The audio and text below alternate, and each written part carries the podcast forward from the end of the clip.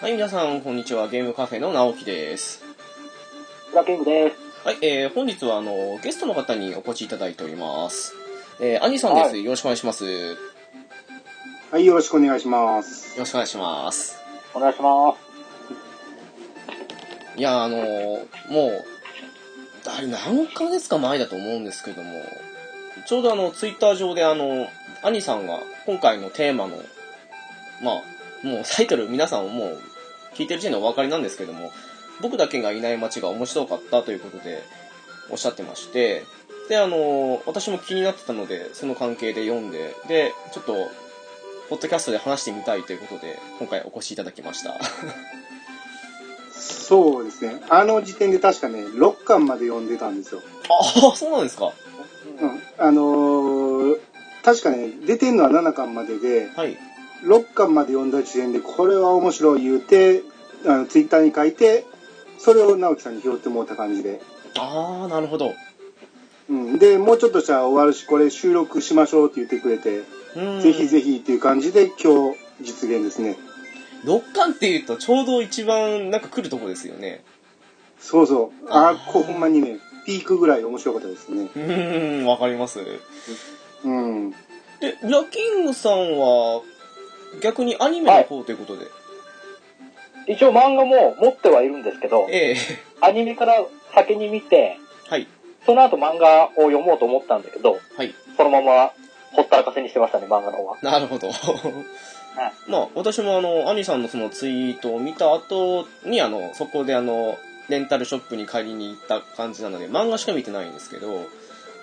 ウラッキングさんは実際にあの、アニメの方だけみたいな感じですよね。そうですね、はい。で、アニさんは両方ご覧になったってことで。そうですね、漫画を全部読み終わって、その、ちょっと違うっていう話を聞いてたんで、はい。あの、これは見てみないとダメだなと思って、見てみたら、うん、なかなか面白い結果だったんで、うー。うんん、ちょっとその辺もこ含れめて、また後で喋りたいと思います。はい、楽しみにしておりますので。はいはい というわけで、今回は3人でこの、僕だけがいない街をお送りしようと思いますので、よろしくお願いします。よろしくお願いします。よろしくお願いします。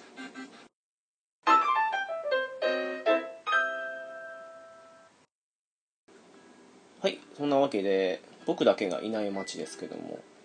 一応あの、今回、ネタバレありでいこうと思っておりまして、先にあの、ちょっと簡単なあらすじだけを言って、その後にもし興味持った方はそこで止められた方がいいかと思います。えー簡単なあらすじなんですが、えー売れない漫画家、栗沼悟は、えーリバイバルと呼ばれる特殊能力を持っていたと。その能力はあの直後に起こる悪い事件や事故などの原因が取り除かれるまでその直前の場面に何度もタイムスリップしてしまうというものだということですねでそれはあの自分の意思とは関係なく発動する上に能力が発動した結果マイナスだったものがプラマイゼロつまりあの悪いことが発生しなくなるだけで自分にとってはあの未然に防ごうとした結果にまあ怪我したりとかそういうマイナスだけで終わってしまうこともあって、まあ、あんまりいい能力ではないなって感じで不満を持っていたわけなんですけども、そんなサトルは、あの、ピザ屋のアルバイトを、まあ、漫画であんまり売れないので、こなす日々を過ごしてまして、そんなある日に、あの、ピザの配達をしてる時に、あの、交通事故をめぐる、まあ、リバイバルを経験したと。そして、まあ、その事故の被害があって、ちょっと自分は負傷してしまって、2日間ほど入院することになったと。でまあこれを機にあの同じピザ屋でアルバイトをしていたあの女子高生のアイリという女の子と親しくなってでまたあの事故の知らせを受けて母親の幸子という、まあ、まあ母親ですけどもがあの上京してきてアパートで無理やり暮らすことになるとで、まあ、あの後日あの幸子との買い物中にリバイバルが発生してで、まあ、あのこの時にあの小連れの男がいましてその男の挙動に注目したあの幸子は、まあ、それが誘拐であることに気づいたと。で、まあ、結果的にその誘拐を未然に防いだことを確信したのと同時に、あの幸子はあの1988年に北海道で起きた、まあ、誘拐殺人事件の真犯人と、まあ、その男が同一犯であるということに気づいたわけですね幸子はあの以前テレビしかりっていうところであのアナウンサーをしてましてで、まあ、洞察力も高くただあの真犯人も気づかれたことを察知して、まあ、正体をまあ幸子があの自分の旧友の男性に伝える前に殺してしまったわけで死体の発見者だった、まあ、主人公の悟ですけども犯人に仕立て上げられてしまうわけですね悟はあの死体を発見した時にリバイバルで殺害を阻止できないかなというふうに試みるんですけど結局失敗してしまうとで、まあ、さらに強く念じたところそれまで経験したことがないような長期間のタイムリープが発生して自分が小さかった小学校の頃の1988年に戻ってしまうことになるんですね2006年にその母親を殺した犯人と1988年に自分の地元で起こった連続誘拐殺人事件の、まあ、犯人が同一人物であるということはとても確信してましてその2つの時代をまあ往復しながら真犯人に立ち向かっていくという感じのお話ですねはい。ここまでで12巻ぐらいですかねえー、一巻じゃないですかね。一確か。巻。うん。うん。それぐらいですよねえー、88年に戻るのが一巻のラストですね。うーんうん。実際にあのーまあ、その1巻ラストの部分でもその1988年に戻ってしまうわけですけどここまでの段階で真犯人その同一人物ってことですけどまあうーんどう思いましたかねここまででお二人って話的には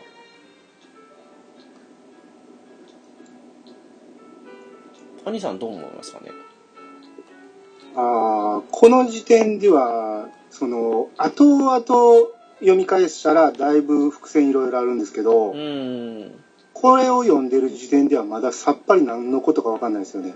そうなんですよね。うん。うん、もう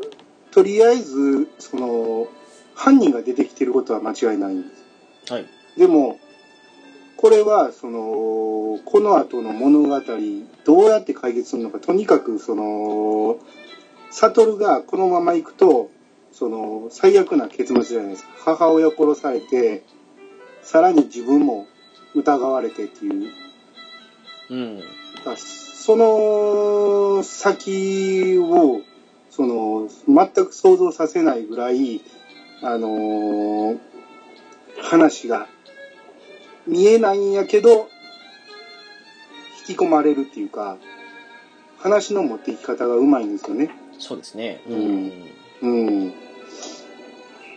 うん、実際あの、私見てないから何とも言えないんですけども、ウラキングさんはこれ、アニメでどれぐらいなのかちょっとわかんないですけど、ここまでの段階でどんな風に思いましたかね。そこ、えーっと、アニメだと1、アニメでも1話かな ?1 話のそうですね1話で内容ですよね。最後は 一応、1988年に戻って終わる。あ、そこまでいっちゃうんですか、1話で。うーん。うんそうですね。だいぶすっ飛ばしていく感じですね。あ、そんな飛ぶんですね。うん、結構ね途中のエピソード何個か飛ばしていく感じですね。おうー。ーん。うんまあ、今のちょっと読んだでもこあのれですけど、はい。ね、その、お母さんの死と、18年前のことがこう、ね、後々どういう風に繋がって、で、こう、お母さんの死を回避していくのかっていうのは、楽しみになりましたね。この先を見るにあたっての。うーん。だぶっちゃけね今までねそのいろんなタイムリープものを見たり読んだりしてきたわけじゃないですかはいはい。でもうそろそろネタも尽きてきたやろうと、うーん。もうタイムタイムリープでそんなに驚かへんぞっていう感じで、そんな感じでただ面白いって言うから読んでみようかっていう感じで読み始めたんで、あー、なるほど。うん、でそのまあただ単に時間が戻るっていうだけやったら驚かへんぞっていうぐらいの気持ちで読んでてそしたらこう、母親がいきなり殺されて、それで母親殺される前に戻るんかと思ったら、小学校まで戻ってしまうわけじゃないですか。そうですねはいうん。なんじゃこの展開はってなりますよね。ううんん。今までのタイムリープものと違うなっていう。うん。この、あーまあ、第1巻、第1話で、この、違うなっていうことを感じさせる内容でしたよね。確かに従来の作品っていうかそういうタイムリープものだとあのその、まあ、せいぜい数日前だとかそういう割と近年の中で何回もや、あのまあ行ったり来たりというかそういうのが多い中で急にその十何年もっていう感じですからねうん。うん、うん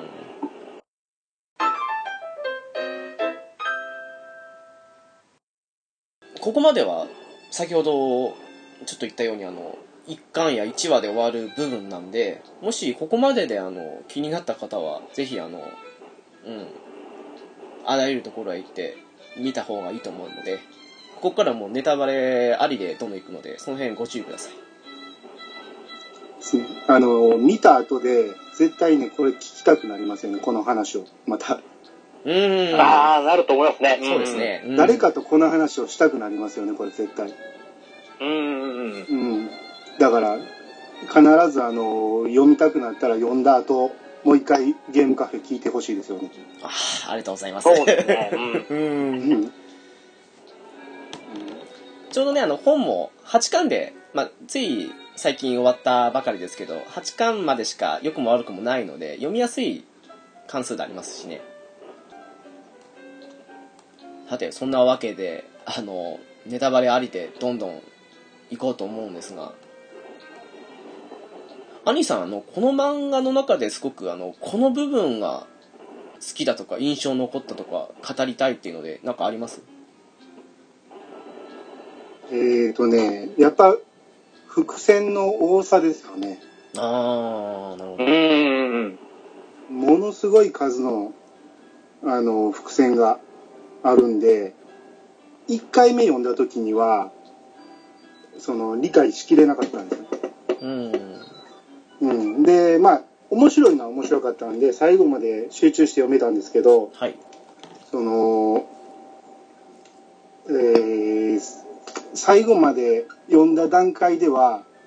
2回目読んで気づいたことを全く理解できてなかったんやなっていうのがわかるんでね、おーその、伏線の回収、もしくは、その、伏線を出して、その、解明してるくせに、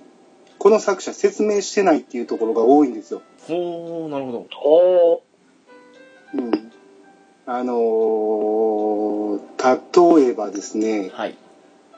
えー、もう、もう結構先の話になってもいいですかあ、だ全いぶ然構い進んませだん。話。はいはいはい。いいですかはい。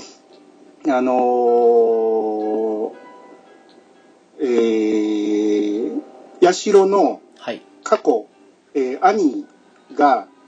あのー殺してしまって、その少女を殺してしまって、はい。で、その時に、その、ガクお前なんてことしてくれたんだっていうんですか。はいはい。うんその言葉を勘違いしてたって、八代はセリフで言うんですね。はい。でも、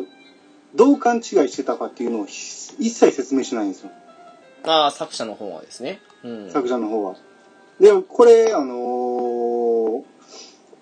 まあ、2回読んだだけでは分からなかったんで、はい。結局ね、これ、小説版で出るじゃないですか、その、アナザーレコードっていう。はいはいはい。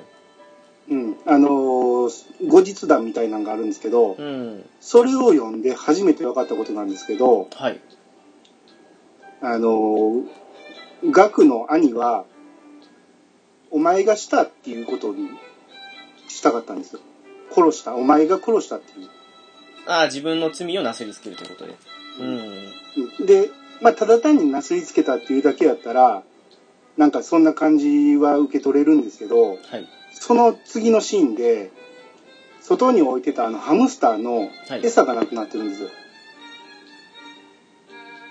で、餌がなくなってるのに、どこになくなったかって書いてないんですよ。はい。でそれそのままその漫画の中では進んでいくんやけどはいあのその小説を読んで初めて分かったんですけどはいそのハムスターの餌をその少女を入れた長持ちの中に入れてたんですよ兄は。へえはいうんつまり見つかったらハムスターの飼い主が疑われるわけじゃないですか。ああなるほどはいうんだからそこまで完全にお前のせいっていう風にしたかったっていうそれをねあのー漫画の中ではねそのセリフなしに視線言うたらその長持ちを眺める額の視線だけで表してるんですようーんこれねなかなかね1回2回読んだだけではわからないんですよねそうですね、結構そのまま読み飛ばしてしまうような感じもしますよね、そう実際にうん、うん、そういうねこうなかなかねその説明をしきらんと読み取れっていうね作者のね挑戦が結構いろいろあるんですね、うーんうん、小説版はあのちょっと私は存在は知ってたんですけど読んではいないんですけどその、うん内容的にはその今後日談ってことですけどどんな感じのなんですかえっ、とね僕もこれねき途中までしか読んでないんですけど、はいあのーいわゆる八代岳がはいその手記その自分のやってきたことをずーっとノートに書いていくんですよはいでこの時こう思ったとかいろいろ書いていくんですけどそこに結構こうやった内容を詳しく書いてあるんでうーんでそれと、あのー後日あのーえー、剣也剣也が、あのーうん弁護士になるじゃないですかはいはいで。弁護士になった剣也が書いた文章と交互に出てくるっていう感じで、へえなるほどうん、ただね僕ねこの小説はねあえて進めないのはあのー八代岳がはい自分のやったさ殺人を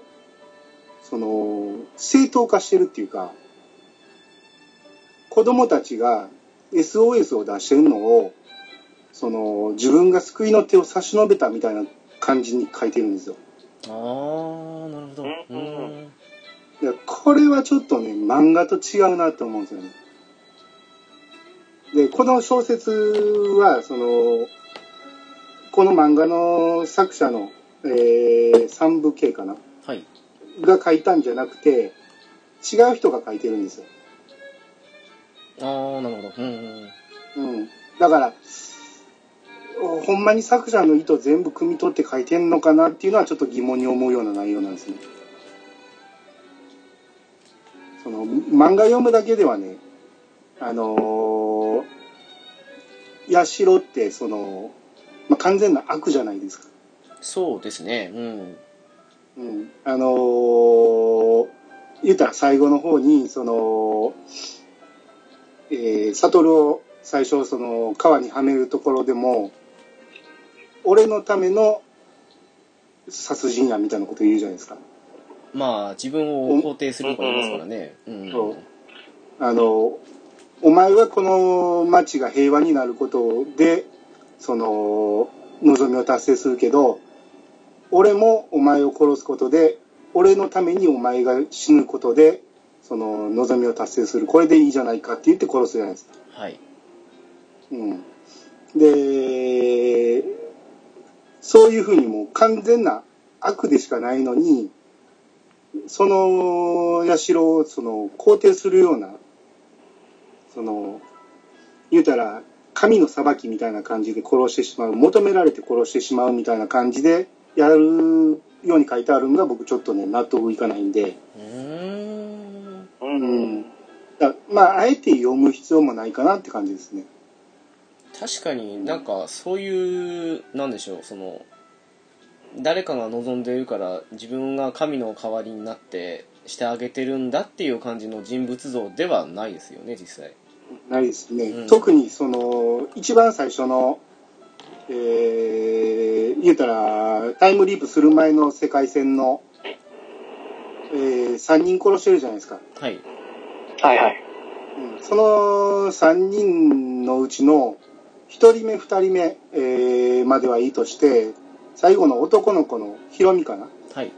はい。を殺すのはもうどう考えても自分の都合じゃないですか。そうですね。ううんんうんうん。あれは、その、男の子を、その、言うたら、少女趣味だけじゃなくて男の子も好きっていう犯人像を作るために殺したみたいな感じじゃないですか。そうですね。見た目が、あの、うんうんうん女の子にそっくりな男の子ですからね。うん。そう。だから別に求められてるわけでもないし、ヒロミに。うん。っていう感じで、やっぱりね、その漫画だけの、その、もう完全なる悪で、最後まで僕は社を描いてほしいんで、うん。だから漫画だけで考えた方が僕はいいかなと思うんですね。なるほど。う。うんん。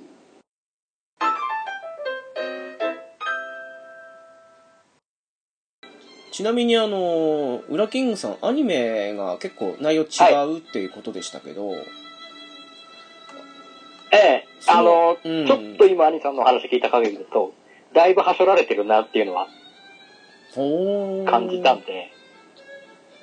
そうですね。はしょられてますね。そう本当に、要所要所だけ、こう、まあ、かいつまんでってわけじゃないですけど、はい。大まかな流れをもうメインにして、その、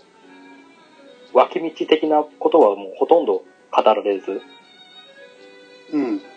設定でちょっとあるよぐらいに匂わせるぐらいね、へしーか言ってなかったんで、じゃあもうかなり減ってんですね。うーん。そうですね、僕もちょっと、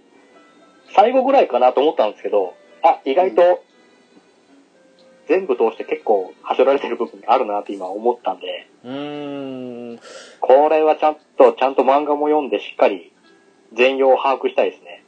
これもうあのネタバレのとこに入っちゃってるからあれなんですけど具体的にどんなとこ違うんですかこれあのアニメとその漫画の方漫画っていうかまあ原作の方ですけどもえー例えばね、一番最初の方で言うと、あのー、2回目のリバイバルで、あのー廃墟みたいな、廃墟ビルで子供が落ちてくるとこあるじゃないですか。あありますねはいうんあれ、全くカットですね。えあそこに行かないってことですかあ行かないです。ええない、そんなの知らない。うん。あそこであの本あの昔のその1988年の時のあのまあ、うん。殺人事件の記事だと思うんですけどの入った本をまあアイリーに持ってかれちゃうわけですけどそこら辺が全部なしってことでそうですね。ええあれ確か本屋には行くけど、買わんかったんかな、アニメでは。うーんえ買ってはいないかな。うん、なんか、あのー本屋の主人に邪魔されて買わんかったような感じ。僕もうんうんうん一回しか見てないから覚えてないですけど。う確ん。かそんな感じだと思う。買ってはいないはずですね。へーあじゃあアイリーは最後までそのその辺の記事のことも何も知らないまま進むっていうことでえーとね、アイリは言ったらね、ぶっちゃけ途中から出なくなりますしね。 そうです ね。もうもう2回目のリバイバルが最後ですからね。2回、あ二回目、1回その、現代に戻ったところで最後です。あの病院のとこですかいや、警察に連れて行かれる、河原で警察に連れて行かれるじあゃあないですか。はいはいはいあのあそ時こでで最後ですね。最後ですね。ああじゃあ完全にあのーもうヒロイン落ちじゃないですけどそそんな感じなんですかうんうんそうですね。へえうんだいぶ違いますねでへえあとね、あのーひなずきがね、はいあのー一回、その、保護されて、はいおばあさんのとこに行くじゃないですか。いきますねはいで、漫画だと戻ってくるじゃないですか。はいアニメは戻ってこないですね。えそうんうんうん。そそれで戻ってこなかったですね。そそれで終わりなんです。じゃああのーええ あそうなん ですかええこれでもね、両方見たもののた、あのー意見としてはね、はいアニメはね、すごくやっぱ原作を理解して、12話でまとめるために、ほんまに必要な場面だけをガッと凝縮して出してきたっていう感じで、へえアニメ見ててもね、やっぱ分かるのはちゃんと分かるんですよ。ああなるほど内容値的にはうんうん、うん、だから十分面白いんで、あのーすっ飛ばしてるからアニメはあかんっていうわけではないですね。ああなるほどうん。アニメ見てても多分、ウラキングさん、面白かったですよね。うん。めっちゃ面白かったですよ。うん。だかもらう、、あれでももうしっかりした話の流れではあったんで、うん、うーん完成されたものがちゃんと見れたと思思いますね。うん、十分良かったと思いますね、あれうでもん。。うん。あのー、ひなずきかよちゃんですけどうん。結局あのちょっとヒロインっぽい感じにしながら漫画だとあの一気にまあちょっとフェードアウトじゃないですけどしたじゃないですかうん。アニメでもやっぱりその辺は同じという感じなんですかうんあ、そっか、出なかったわけじゃないですね。あの、結局、その、大人になってから出てきますね。あ、そうですね。ううんんうんうんうん。うん、子供連れて出てくるシーンはあります。あじゃあ変わらずヒロミと結婚してということでそうそうそうそう。そうですね。ああなるほど、うん、だから、漫画ではね、この作品のヒロインって、直樹さん誰だと思いますいやーいやし正直愛だだとは思うんですけどうん。ただすごくあの重要な位置は占めていながらも結構薄いじゃないですかそうなんですよ。うーんヒロインなのに登場回数がすごい少ないじゃないですか。少ないですよねうん。なんかでそうです思いますよねうんうん、クライマックスに向けて、全然物語に関与しないじゃな いですか。しないです ね最後の最後に出てくるぐらいですよ ねそうそう、最後の最後に申し訳程度に出てくるんで、うん。ただまあ、あのーほな、ひなずきかっていうと、ひなずきは、その、結局、ひろみと結婚してしまうんで、そうですねないじゃないですか。うん。で、その、最後に出てくる、あの、小小学生から、その、一緒に入院してたあの、女の子。はいうん。あの子もヒロインっていうには幼すぎるし、一応あの子も、あれじゃないですか、あの、悟のことをちょっと好きっていう描写あるじゃないですか。ありますねあの、口、あの、えー水筒のあれ飲んでいいよっていうやつね。ほんとあれでポッとなる。くみちゃんでしたっけあ、くみちゃんですね。ですよね、うん。うん。が、あの、関節キスで、その、ちょっとポッとなるっていう。うーんうんとか描かれてるけど、まあ、あくあ明らかに幼すぎるんで、で、まあ、悟もあの子に恋愛感情なんかもちろんないんで、ええうんってなると、やっぱり、愛理じゃないですか。ヒロインとしてはそうね。ですね、うんなんか、うん。なんだろうあの物語としてのうんヒロインっていうなら確かに大きな意味では漫画版だったら愛理かなとは思うんですけどうん。でもよやっぱ弱い感じですよね本当にうんなん。かむしろお母さんの幸子の方がなんかそれぐらいに出てきてる感じがしちゃうぐらいですからね、ああ、そうですよね。うん、あの、これ、あの、この物語の、一番かっこいい人物って誰か言ったら母親ですよね。そうなりますね確かにそう。うん。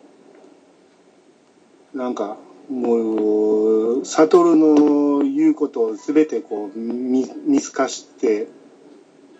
すべて悟のために動いてるって感じでね。うんうんただ僕ね、アニメではね、あの、声がコナンの声じゃだったじゃないですか。そうだ。そうなんですか高山みなみなんですか高山みなみなんですよ。ええうん。高山みなみ自体はいいんですけど、はいなんかね、その、品をつけて喋るんですよ。おなんかそそうなのかいみたいな感じで。あああ、そうですね。はいはいはい。あれ僕もちょっとね、あの、普通に喋ってほしかったなとは思うんですけどね。うん。そうですね。決してね、演技が悪かったわけではないんですけど、ないんですけどね。なんか、普通に喋ってくれれば。あちょっと聞いてみたいなそうなんですかあれだもん、北海道弁にしようとしてああなったのかなとも思うんですけど。ああ、そうですね。多分、うん。こっちに寄って、ああなった部分が多分あると思いますね。ええうんああまあ一応北海道舞台ですからね確かに、んそうですね。うん。あれ見てて、直樹さん、北海道弁は全部合ってるんですかいやーちょっと私あのー昔ゲームカフェでもその方言の回とかやったんですけどちょっと北海道の方言が半分以上分かんなかった男なんで何とも言えないんですけどね でもまあちょっと決まってるベサとかそんな感じのことをベサベサ言うじゃないですかはいはい。ああんまり使わないなっていうふうに思えばするんですよねあー、そうなんですね。いや結構ベサとかなんとか書やとかって感じであの結構北海あのどさんこの出てくる漫画とかので結構いろんな人つけたりするんですけどちょっと違うなっていうふうに思ったりも見てて思うんですけどねやっぱ、さよならはしたっけなんですかいやーしたっけいやー言わないですねバイバイですよあ言わなね なんか接続詞で使いますよねあのどこどこ行ってしたっけなんとかだったんだよねみたいな感じのですかねでもまあちょっと間違った北海道でもまあき88年いやでもやっぱり何とも言えないですね私の口からは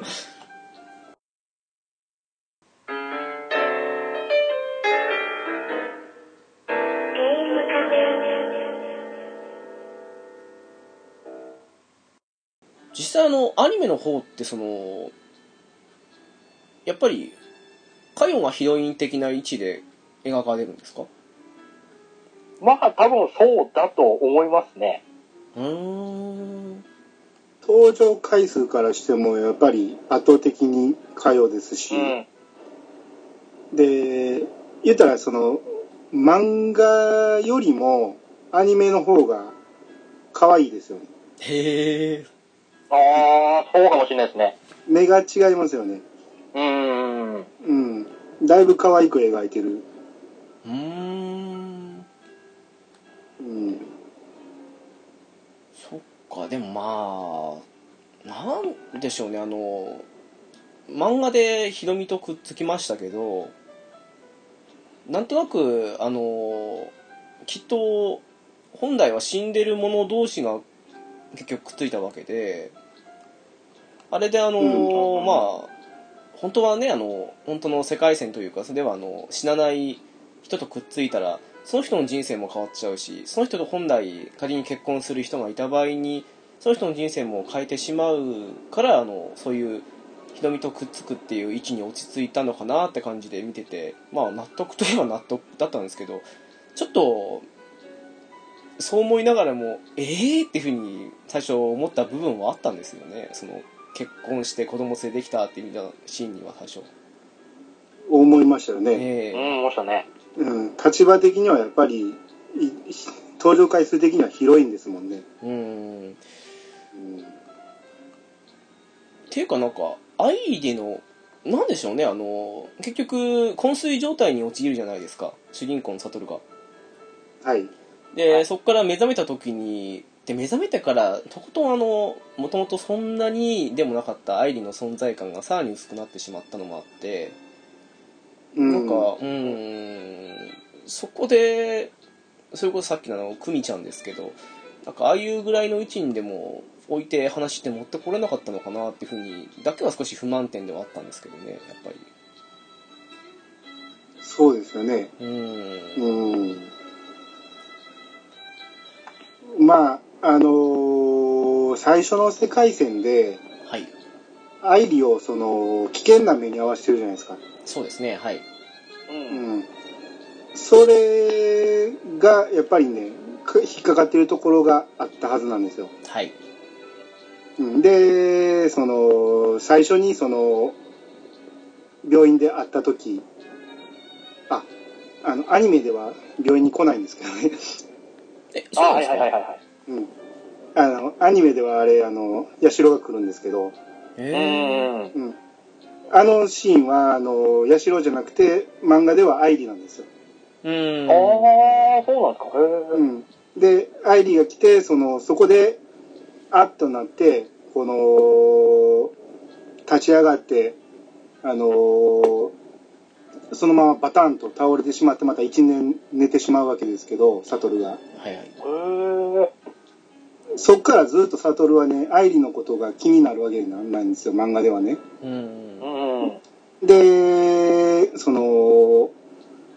ずっと気になってて、あの子に会いに行かなあかんっていうのを、その、徐々に徐々に思い出そうとして、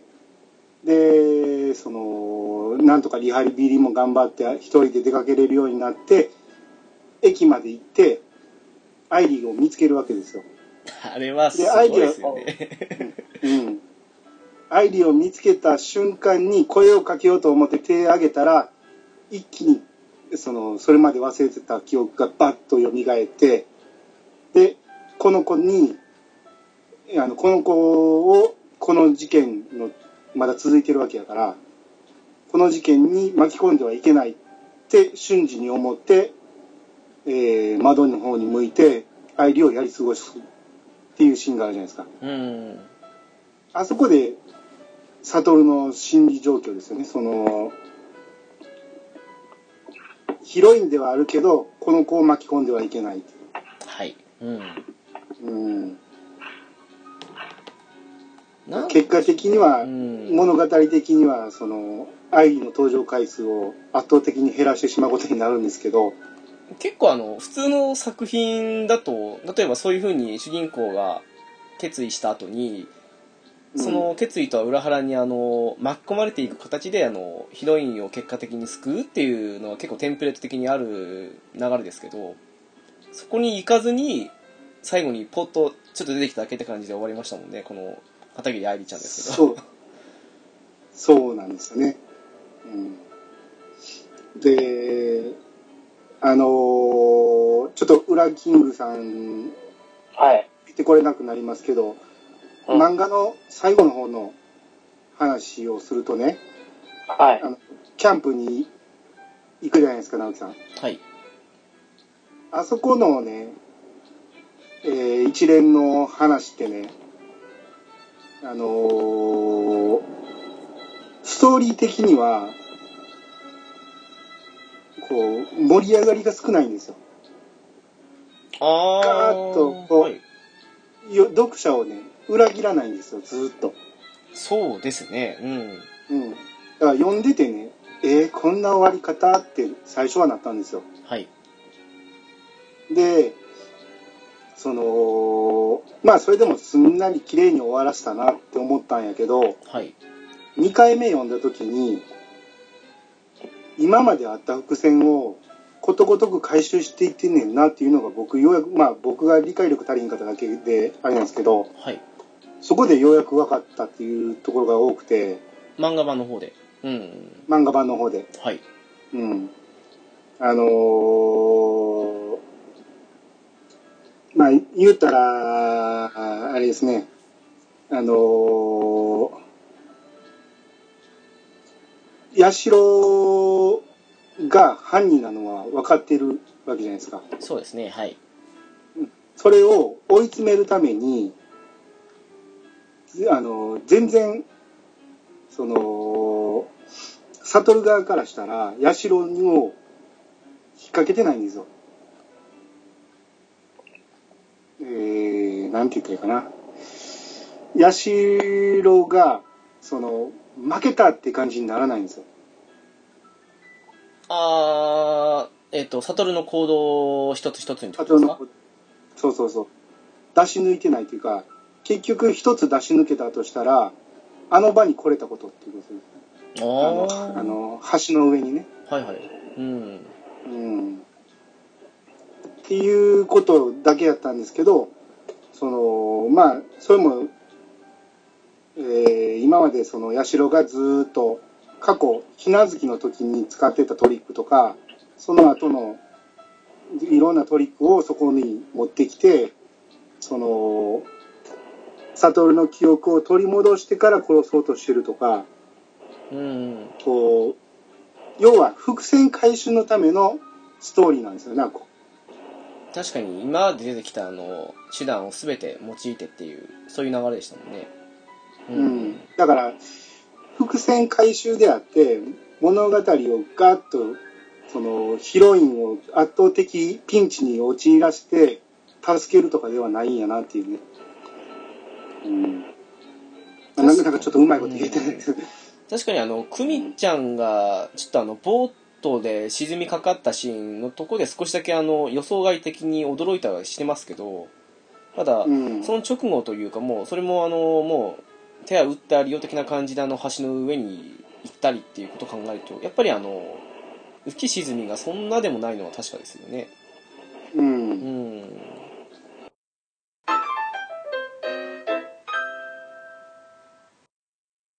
ちなみにこれアニメ版のラストってどんな感じなんですか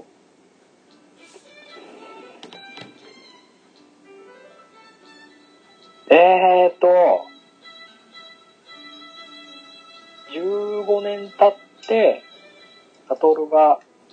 目覚まして、はいで、病院で、あのー筋力取り戻すためにリハビリする。で、したりしてる時に、カヨが子供連れて、サトルに会いに来て、はいそこで話、ひとしきりした後に、子供が泣き出すんですよ。はい泣き出して、こうやしてるかよのところにちょっと手伸ばそう。サトルが手伸ばしたら、その子供が手を合わせるんですよ。サトルの手に。はいそこで、はあの、サトルの記憶が元に戻って、ああそういう流れだから愛理出てこないんですか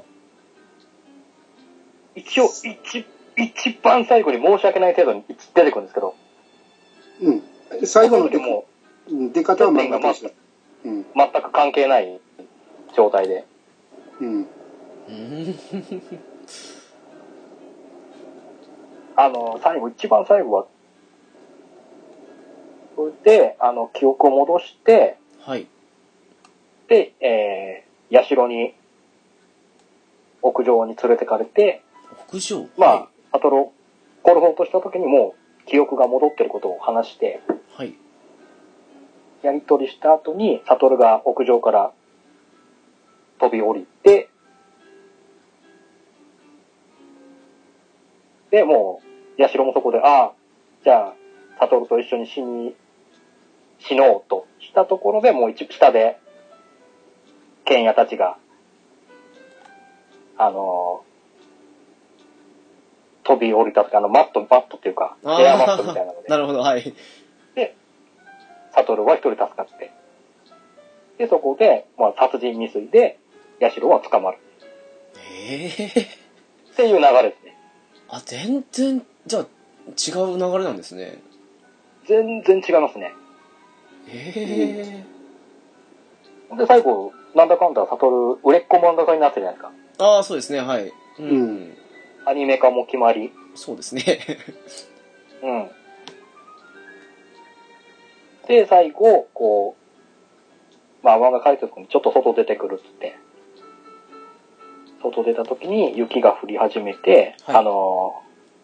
ー最初の世界戦でこう、アイリと一緒にか隠れ、待ってたあの橋の下のところにああはいはいうん行った時に、そこで最後初めて、愛に立って、終わるみたいな。あじゃあ最後は漫画と同じなんですねうんうん。そうですね。うん。あじゃあそんな感じでですね。ヤシロが捕まるというかまでの流れが違うってだけなんですねじゃあはあですね。これは兄さん的にはどっちの方がしっくり、まあ、しっくりって言っても変な話ですけどよあかっあーやっぱ漫画ですね。たというかあーなるほどうん。あのー、ヤシロは、あのーアニメではね、あのー屋上に呼び出して、サトルを殺そうとするんですけど、はいその、サトルが、屋上の、その、フェンスが開いているところに、こう、あれ、えー、そのまま、なんや、えー、あの、車椅子で、はいうんバーッと行って、飛び降りようとするんですよ。はいで、飛び降りようとするのを、ヤシロが捕まえるんですよ。その、捕まえるというか、落ちひんように支えるんですよ。うーんで、そこで、こう、いろいろ話をするんですよ。その、落ちそうになってる、もう、体半分外に出てるサトルと、それを支えてるヤシロの間で話をするんですけど、はいヤシロが確か、その、もうお前なしでは生きられない、みたいな感じの話をするんですうね。んはい。うんええその心理の変化っていうものが、ちょっと唐突やなとは思ったんですよ、アニメ見ててね。ああなるほどうんああ、そうですね。うんうんうん。うんで、その後結局、あのーサトルは落ちるんですけど、車椅子と一緒に落ちて、いくら、あの、救命のあの、マットで助けられたとして、大丈夫なんかって思いましたね。その、心配してしまったっていうかうーん車椅子と一緒に落ちて、車椅子のまま落ちてましたからね。うん。え車椅子のまま落ちるんですかそうそうそう。はい。ええさすがにそれちょっとあれですねうん受け止めても多分その反動でまた弾き飛ばされそうですもそんね。うですよねうん。ええそんなダストなんですかうん。うーんは ああウラキングさん的にはあのそのまだアニメのみが全部見たってことでしたけどはい。最後の方漫画はちらっとパラッと見たんでしたっけあの、本当に流し見程度なんで、その、ああなるほどあ、なんかキャンプ行ってるとか、ああ、橋の上登ってるぐらいしか、細かいところは全然読んでないんで、なるほどあ全然違うなと思って。そっかじゃあアニメうーんでもやっぱりアニメ最初から全部見た方が面白い面白いっていうかあの漫画見た人も最初から見た方がいい感じですかねそうですね。さあの違いが、あのすっ飛ばしてるだけじゃなくて違いがあるんですよ。ちょこちょこ。あーなるほどうん一番最初にその母親を殺された後、そのサトルが家に帰ってくるところ、はいありますね犯人とすれ違うんですよ。うんうんうん。でそんなシーン漫画にはないんですよね。へえああそういうあれもあるんですかうん、ないですね。ううんんうん。で、その、サトルがその、そのままその、フェンスに飛び越えて、その犯人を追いかけようとするのが漫画なんですけど、そうですねはいアニメではその大家さんが、バッといきなり来て、キャーって言うんですね。うんうんうん。うん。でえらい唐突に、ほんでもうすぐ警察来るんで、えらい唐突やなと思うんですけど、うん。ああそうあじゃあもう完全にはしょってるというかそういうまあでも違う形で書かれてるわけですね結局うん、まあ無駄を省こうとしたらそうなったって感じであのーアニメ見てても別に別にそれがおかしいとは思わなかったですけどね確かにうん漫画あの見てもそうですもんねうんうんあと一つねその決定的な違いこれまでねいろいろすっ飛ばしてきてるのにはいあのー一回ひなずきをはいそのバスで誘拐す誘拐っていうかサドルがかくまうじゃないですかああありますね、うんはいうんで、かくまった後、その、ここじゃあかんってなって、家に連れて帰るじゃないですか。はいはい。で家に連れて帰って、そこで、その、母親が、風呂に入ろうって言って、その、ひなずきを誘うんですよね。はい。うんうんうん。入浴シーンがね、あるんですよ。漫画ないですよあ。あれ、 ない ですか漫画ない漫画ないです。そうですよね。あんだけすっ飛ばしてたのに、なんでこのシーン足したんやって思うような。え髪上がってあげて、 そうあそうそうじゃれてましたよね。サービスシーンですか うん。うんここまですっ飛ばしてきてたのに、このシーン挟むんやと思って。へえ。あれじゃないですか、多分その、母親との絡みみたいなのを、こう、ひなずきにも味合わせてあげたかったんじゃないですか。うん。親子としての。そうですね。あの、で、その後、あの、朝食出てきた時に泣くシーン、はいはいはいはい。まあ、公開的に見せるために、その家族団らんっていうのを出したかったんやとは思いますけどね。うあんうんうん。ー、なるほど。ううんーん。その辺の描き方はアニメの方がうまく描けてるのかなとは思いましたね。うーん確かになんかそういうシーン挟んだ方がいい感じがしますよねうんうん。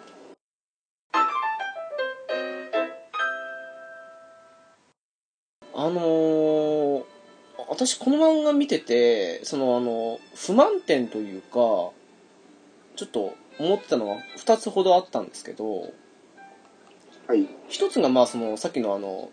ヒロイン誰よ問題なわけで、うんうん。うん。でまあ先ほど兄さんおっしゃったようにあのエンディングというかそのキャンプの部分の平坦っていうのをまあ回収いろいろしてるっていう面での知的にはまあそんなにうんまあ盛り上がりは確かにしなかったんですけどまあこれはこれでありかなって思って見てたんですけどこれあの漫画だけ見てるとあの社のそのまあ犯行のなすりつけ方がこう結構無理やり感あるなって思ってたんですよねああ、そうですね。ね。あのーなんでしょうそのアニメの方で最初のあの母親が死んだ部分に悟が来たっていうシーンでアニメだとその大家さんに叫ばれるっていうのは確かに悟がやったように思われなくもないかなっていうふうに思うんですけどなんか漫画の方だとそんなんでもない上にもうヤシドがあのー言ってしまえば小学校の悟をあの車で海に沈める時にもちょっとこれ結構その後に見つけられない警察どうなんだっていうふうに思ったりもしたもので結うん局これってあの先ほど言ってた小説やら何やらで結構その辺の部分って描かれたりとかって知ったりするんですかああ、僕の読んでる範囲ではまだ書かれてなかったですね。ああそうなんですか、なんかああと、はいうん、そさらにその、悟を殺すところって、その、身代わり犯人用意ししてないですよね。そうですねしないですうね、んうんうんうん。うん。あれはどうかなとも思ったんですけどね。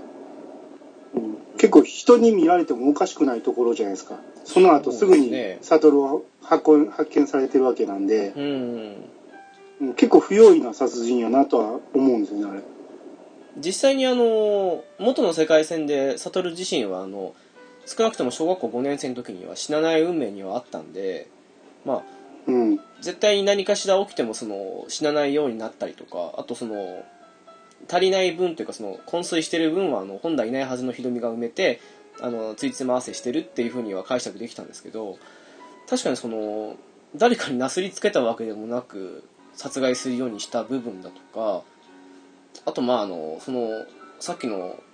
アパートで母親が殺されてるシーンにしてもちょっと前にその母親に姿見られて急に思い立った割には結構そんなバレないもんなのかなっていうふうに見てて思っちゃって警察が無能にしか見えなくてどうにもこうにもそこだけは少しあのうーんって思ったりはしたのはしたんですよねうんあの、あと、あれですね、あの、リバイバルの発生条件ですよね。あーうんうんうんうんうんなるほどはいあの、ルールがしっかりしてないっていうか、意外と雑ですよね。雑雑でですすよねうねん。うん。あの、途中で悟がその、自分のためには怒らないっていうのがあったんですけど、はいうん。それはわかるんやけど、その、過去には戻んのに、一回未来に戻ってるじゃないですか。ああ、そうですね、はい。はいはいはいはいはい。未来に戻った理由ね、そうですね。うん、うん。この、リバイバルは過去にしか今まで行ってないはずやのに、一回だけ未来に行ってる理由がよくわからへんっていうか、理由っていうか、まあ物語的には大事なんですけど、はい。リバイバルのルール的にはどうなんやっていう。そうですね。普通に考えれば、あそこでまた過去に戻るのが自然かなと思ったんですよね。そうですよね。うんもう一回やり直してね。やり直してっていうのを、うんこう、一回未来に戻るっていううん。の、そうですね。うん。なんでしょうか、あの、仮にその、世界線いくつかあった中で、正規ルートじゃないですけど、そういうものが、あの、しっかり、ポンってあるんだよっていう意味合いがどっかで表現されてんだったら、まあ、それに合った上で未来や過去へ行ってんのかなっていうふうに思わなくもないんですけど、ただその、なんでしょうね、その、そういうのって別に人間、まあ、どのタイムリープものとかでもそうですけども、基本的にそういうものではなくて平行、まあ、世界であらゆるもののうちの一つだよって感じに言われるのが結構普通なパターンだったりする中でなんというかそのリバイバルの条件もそうですしあとリバイバル結構売りにしてた割にはもう目覚めたから一回もリバイバル確かしてないですよねうん。してないですね。うん。もうしてないしうんなんかちょっと途中でリバイバルっていうのが面倒くさくなったというか設定的に邪魔になったのかなとすら思えなくもなく感じちゃったもんでうん。このタイトルにあるあの、僕だけがいない街っていうのを描きたかったっていうのは、その15年の昏睡状態の話だと思うんですよ。ああでしょううんうんうんうんねうん。だから、ここに持っていくためだけに使われてきたリバイバルなんかなんて、その作者の都合ですね。うんうーんうん。15年間以内、自分がいない街をどうやって描くかっていうね。うん。実際に足りないものを助けて、てもらっているっていう感じですね。うん。うんコミックスの最後の方でもまあ仲間がそれを埋めてくれたとかっていうような感じだったと思うんですけどうん、うん。そこなんかその辺がそうですねうん逆に言うとね、一番最初の世界線のはいっひなずきが死ぬ世界線っていうのは、うんひなずきの作文にあった私だけがいない街うんうんううんうん。んの話だと思うんですよね。うん結局そこを描きたかったんだろうなっていう作者の意図ですね。うーんうんなんでしょうね。まあ、どっかでリバイバルのその条件があればまた違ったんでしょうけどね。そうですね、明確にね、打ち出してくれたら、こっちもそれにすんなりね、入り込めたんですけどね。あと、このリバイバルを持った原因もわかんないですよね。ううん。んうんうん。どういう意図で持ってしまったのかとか、最初から持ってたんなら最初のリバイバルってどんなところで気づいたのかとかもちょっとよくわかんなかったですし。うんですね。あと、一個無駄なリバイバルもあるんですよね。あ、なんかありましたっけあの、アニメではなかったんですけど、ほう。母親殺された直後に、あ、その、あはいはい蘇生しようとするじゃないですか。ありましたね。はい。うん。うん。蘇生しようとして、一瞬、ちょっとだけ戻るじゃないですか。はい。あのリバイバルいるかって思うんですよね。あれ、アニメないんですかあああ、れでもないですね。ないんですよ。あー、なるほど。だからアニメは必要ないっていう判断でしょうね、あれは。いや実際にあれ、あまり意味、まあ意味ないというか、あれになんかあの意味を持たせたかったのかどうかわかんないですけど、見てる方としてはあんまり意味ない感じに見えますよね。うん。まあ、え一つあるとしたら、あの、電話番号を見つけるんですよね、あの、ーあ、そうだ。はい。うん。うんうんうんううんん。と、母親の。 何でしたっけ何友達忘れた旧友の人ですよね。そうそうそう、ヒゲの人ね。うん。あの人のメモを見つけたっていうところだけやと思うんですけど、あのリバイバル別に描かんでも最初からそれ見つけとけばいいやんって思うんですよね。 アニメではどうやって、あのー、なんだっけ、えっと、あ、あれだ、えっと、沢田さんでしたっけあ、沢田さん。うんうん。に連絡っていうか取ったんですか、あれあれは普通にメモを見つけたと思いますよ、リバイバルせずに。あーあ、確かに、うんそうですね考えると無駄ですね。 なるほど。ううんん。そっか、なるほどね。うん。結構違う部分はありそうなんですね、じゃあ。うん。うん。だから、まあ、特にその、サトルが、その、15年寝るまでの間は、漫画とほぼ一緒のストーリーなんで、うん。その、短い、その、回数で、綺麗に収めるために、その物語をギュッと収縮したって感じで、うん、綺麗には収まってると思います、アニメは。うーんうんちょっと機会あったら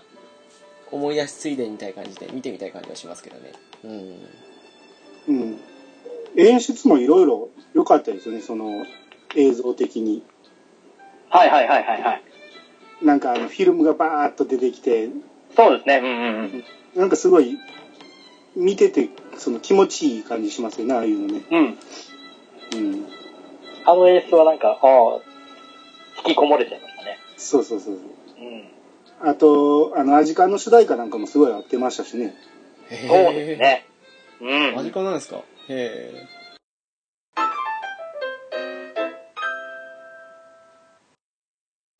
そういえばあの今外伝的なのをやってるじゃないですかああそうですやねってますね。見てないんですけどお二人はご覧になりました僕はまだ見てないですね。もうそのついこの間出てること知って、はいその本屋見に行ったらなかったんですよあうで、あのーあれで、えー電子書籍であああはいはい雑誌のね、その、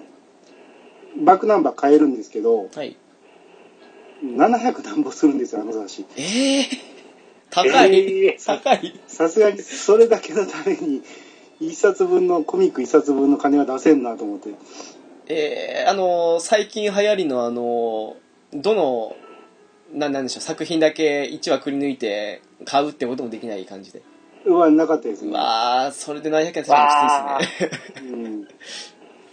うん。でね、立ち読みっていうのがあってね、はい15ページだけ読めるんですよ。おーなるほどん。お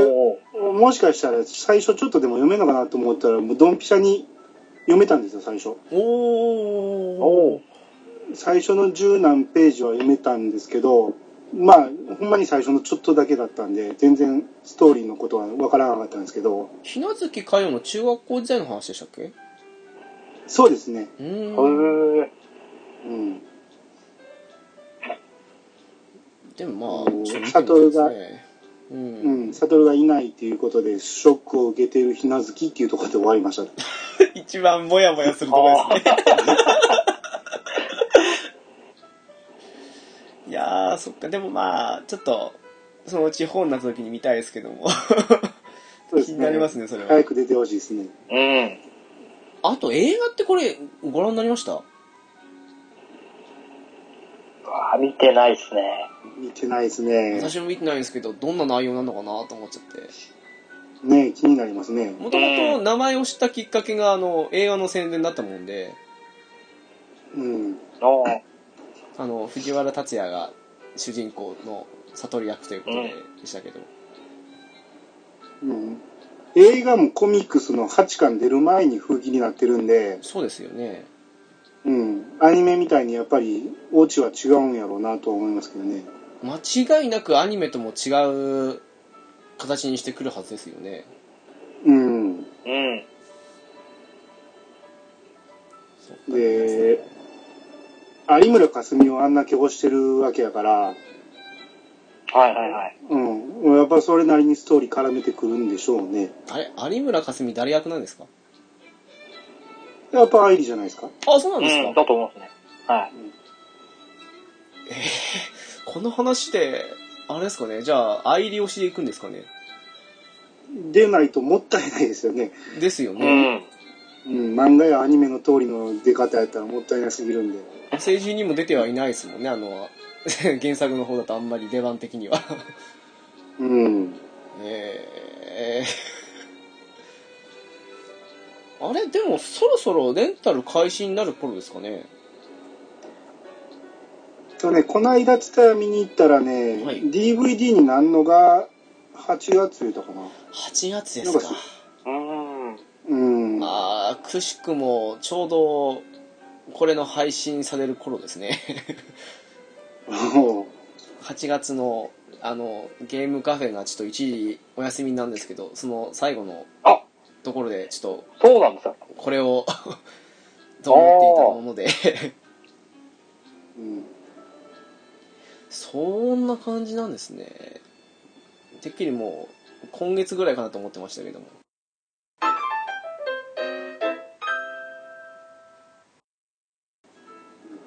さてじゃああのそうですねちょっと時間的にと思ってるんですけどもアニさんとウラキングさんそれぞれあのもう一つずつこれだけはみたいのがありましたらと思うんですけどもえっ、とね、僕先に言いますけど、はいはい。えーまあ、大した話ではないんですけどね、コミックスでね、はいえーカバーあるじゃないですか。ありますねはい。カバーに、その、映ってる悟とか、ひなずきが、はいカバーを外した中の紙の方、はいうん。映ってないんですよ。すいませんあの私全部レンタルで借りたものであの、デフォでカバーがないという あの あなるほど。街があーま街が街っていうか、ね、家が映ってるのがあのデフォなんですよね レンタルって今それし聞いてびっくりしましたうんそうなんです一応か、ね、悟とかね、ひなずきが映ってるカバーがあるんですけど、はいめくってみると、ういないんですよ。で、愛理はいいるんですよ。ほー。なる7ほ巻どの愛理は、その、カバーでは笑顔なんやけど、はい中めくると、悟る、後ろ向いてる悟がいなくて、ちょっと悲しげな愛理の顔が映ってるんですよ。なるほどおー。うん。ここもなんかちょっとし仕掛けをしてるんやなって、この作者なかなかやるなとは思いましたけど。うんうんうんうんうん。うん。そっかカバーカバーかカバーないのが参っちゃいますねそんそっかそうそうですよね普通に考えたらカラーのカバーついてますよねうんう。んで、最後8巻ね、どんなカバーで来んねやろうなと思ったらね、カバーにも誰もいないし、めくっても全く誰もいないっていう。家映ってるだけですよねただ単に家が映ってるだけやったんですそうであのコミックスって帯ついてるけどその帯を外したらただの真っ白やったっていうえーうん。なんか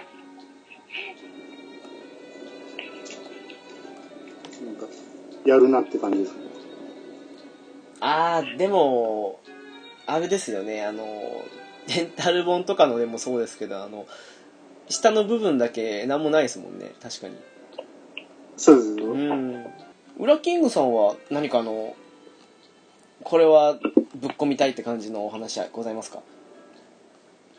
そうですね。やっぱ僕、アニメだけになっちゃうんで、はいまあやっぱりその声優関連を話していきたいと思うんですけど、はいまず、やっぱ藤沼悟の声優ですよね。はいあの、青年期が、えっ、と、あの子や、えー誰だ、満島真之介、へええー、満島ひかりの弟さん。はいで、子供時代が土屋太鳳。この人、声優なんてやったんですか いや、多分これが初めてなんじゃないですか、多分。なんかテレビで見る印象ですけどね。まあ、もともと女優さんですからね。うーん。がやってたんですけど、僕、全然違和感がなかったんですよ、最初見たとき。へー。これ、アンニさん、どうですかなんかこう、しっくりハマってましたあ、ハマってましたね。全然違和感なかったですね。全然なかったですよね。うん。やっぱどうしてもこういう、初挑戦の人って、他の作品でもなんとなくこう、浮いちゃう、浮いた感じがすると思うんですけど、うん。この二人は本当にすんなり入ってこれたんで、うーん。ちょっとびっくりしちゃったんですよね。うん。なるほど。あとはやっぱりひなずきのお母さんですか。あ、みんな、みんな大好きナミさんですよ。えうん。ナミの声の方がやってたんですよ。え、あの、某ワンピースのですかはいはいはいはい。へー。全然気づかなかったですね。僕も最初1回目見た時は全然気づかなかったんですけど、ちょっと今日この収録をやる前に一気に見直したんですよ、アニメを。うん。その時に声を聞いて、あれって思って、うん。うわ、ナミさんだって思いながら見てて。え、改めて意識するとわかる感じですかあ、わかりますわかります。はい。へー。まあ、またやっぱね、多少そのナミの感じがありはするんですけど、はい。また違った演技が見れて、うーん。うわうわーってやっぱ改めて2回目見た時、うわーって思っちゃいましたね。なるほど。ああんまりその、有名どころの声優さんはそこまでは使ってないと思うんですよね、この作品って。あ、そうなんですね。あんまり、まあ僕が知らないだけかもしれないんですけど、まああと、ヤシロとかぐらいですかね、有名どころだと。誰やってんですかえっ、と、こち亀の中川かなあー、宮本さん。はい。えー、あそうなんですか。あ、であも、との合って方そう感はじ、しますね。うん。へあとはもう、コナンくんぐらいで。ー。高山みなみで。でもなんかこう、どの声もなんか、そこまでの違和感がなくて。え、じゃあもう、愛理とか、かよとかも別にそんな有名な人じゃない感じで。えっ、と、かよは、結城葵ですね。あー、出た ー。なるほど。うーんまあ、でも、、うまかったですけど。まあ、彼女は確かに、かよはもい。うん。あか、かよはね、評価高いんですけど、僕的にはちょっとボソボソ喋りすぎかなと思ったんですけど、あー、ネク、ネクラっていうか、そういううん。人付き合いがない感じが、ちょっと、極端に出してきた感じですかね。うん、僕の中では、うん徐々に徐々に明るくなってほしいなとは思ったんですよ。うんうんう。うんん。確かに、そこまでその、声のトーンが、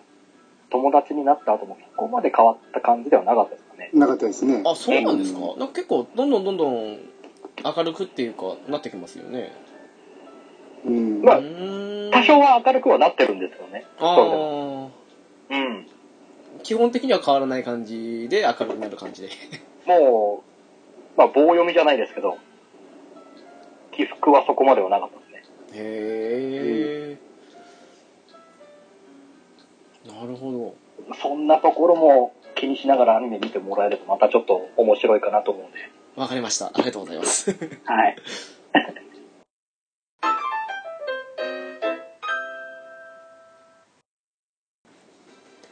はい、えー、そんなわけでお送りいたしました。僕だけがいない街でしたけども。いや、あの、兄さん、あの、初登場でしたけど、本当にありがとうございました。ああ、こちらこそ、あの、念願のゲームカフェに立つっていうのをいただきまして、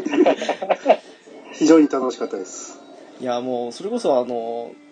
何かゲームのお話とかでもできたらよかったのかもしれないですけどね。ああ、そうですね。まあ、そんなにたくさん喋れないですけど、まあ、あの、ちょこちょこ、いろいろやってるんで、また呼んでいただけたら、 あ、はい。はい。それこそあのあれですよね今回あのスカイプ上でお話ししたのも初めてですけど、あの、ドラクエ10の方であの、フレンド登録していただいたにもかかわらず、まだ一回もお会いできないっていうのもあれですよね。 そうですよね。意外にもちょっとまだ一回も会ってないっていう。 そうですよね。ほんまに。あの、フレンドで借りることはあるんですけどね。あの、サポでありがとう。ございます。私もあのしょっちゅうお世話になっております。 まあそんな感じですけど、はい。はい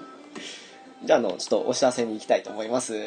えーゲームカフェはゲームや漫画を中心に映画や音楽時には雑談や座談会さえもしてしまうかもしれないポッドキャストですホームページですが、ゲームカフェ .caesar.net です。メールアドレスは、ゲームカフェアットマークアウトロック .jp です。はい、えー、ツイッター ID ですが、ゲームカフェ01になります。ハッシュタグですが、シャープゲームカフェ、ゲームがひらがなで、カフェがカタカナでお願いいたします。はい、えー、そんなわけで、1時間ちょっとでしたけども、まあ、見た方もそうですし、まだ見てない方もそうですけども、まあ、ここまで聞いて見たことない方が聞いてるとも思えないんですけど、ちょっとね、面白さというのを少しあの、分かち合えたらなというふうに思っておりますので、はい。ちょっとあれですね、あの、映画もそうですし、先ほどの外伝の部分も、ちゃんと本とかなったら、その時は見てみたい感じはしますけどね。